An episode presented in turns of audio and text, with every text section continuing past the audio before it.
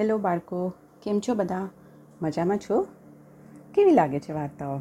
મજા આવે છે ને? તો ચલો, આજે ફરું શેર કરીએ એક નવી વાર્તા.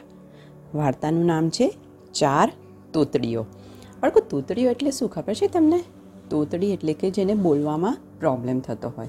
આમ તો આપણે કોઈની મજાક ના કરવી જોઈએ.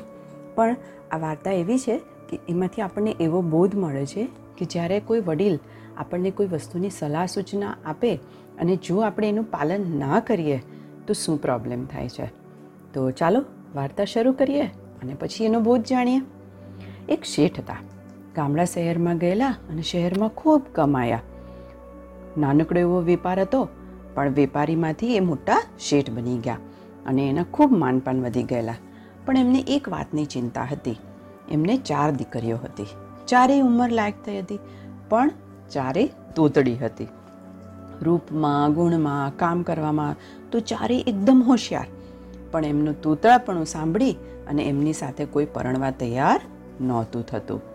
છેવટે શેઠ ગામડામાંથી એક હોશિયાર છોકરાને શોધી કાઢ્યો. છોકરો કહે કે, પહેલાં હું આવીને જોઉં, પછી મને ગમશે. તો હું છોકરી સાથે લગ્ન કરીશ. હવે એ જમાનામાં તો કંઈ છોકરા છોકરીઓ સાથે મળીને ફરવા નહોતા જતા. ત્યારની આ વાત છે. શેઠે કીધું, વાંધો નહીં ભાઈ. પેલો યુવાન છોકરીને જોવા શેઠના ઘરે આવ્યો. હવે શેઠાણીએ પોતાની દીકરીઓને સરસ મજાના કપડાં, ઘરેણાં અને ખૂબ સરસ મજાની માથામાં વાળ બાળ ઓળી અને તૈયાર કરી દીધી. દેખાવે તો આમ પણ એ બધી જ રૂપાળી લાગતી હતી. અને શેઠે ચારેયને શીખવેલું કે તમારે બોલવાનું નહીં. જો બોલશો, તો પેલા માણસને ખબર પડી જશે કે તમે તોતડી છો અને એ તમારી સાથે લગ્નની ના પાડી દેશે. હવે પહેલાં યુવાન આવ્યો ઘરે. શેઠે ખૂબ સરસ આગતા સ્વાગતા કરી. છોકરીઓને જોઈ તો છોકરીઓ તો સુંદર હતી, પણ એને વિચાર આવ્યો કે ચારે આટલી સરસ છે અને શેઠ તો આટલા ધનવાન છે, છતાં આ છોકરીઓ કેમ કુંવારી હશે?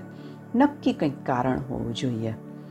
શેઠ સાથે થોડી વાતો કરી પછી એ જમવા બેઠો. ત્યારે ચારેય બહેનો વારાફરતી પીરસવા આવતી હતી.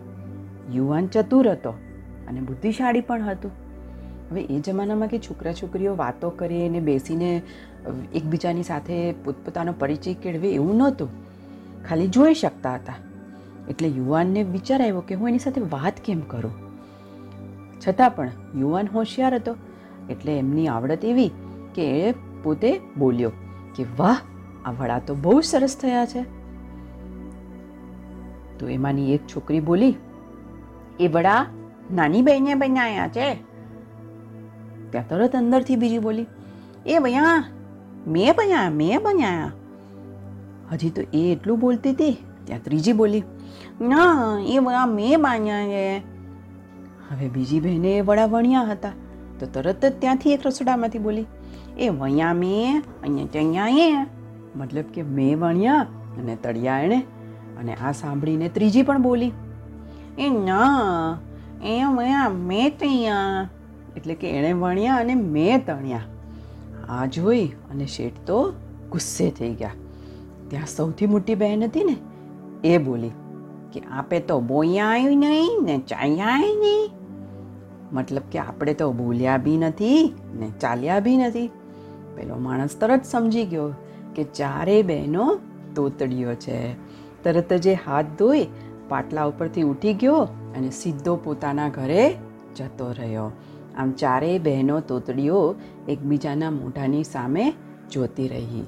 એટલે બાળકો, વાર્તાનો બોધ શું છે? કે ચારેયને એના પપ્પાએ શેઠે ના પાડેલી કે તમે બોલશો નહીં, નહીંતર તમારી ખામી છતી થઈ જશે.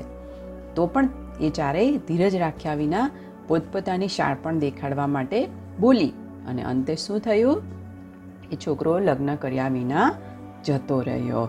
એટલે જ્યારે આપણને આપણા વડીલો કે આપણા મમ્મી, પપ્પા કે કે ભાઈ આ નહીં કરવાનું તો એ વસ્તુને એમનું સાર માની અને આપણે એ કાર્ય નહીં કરવાનું. બરાબર ને? નહીતર શું થશે?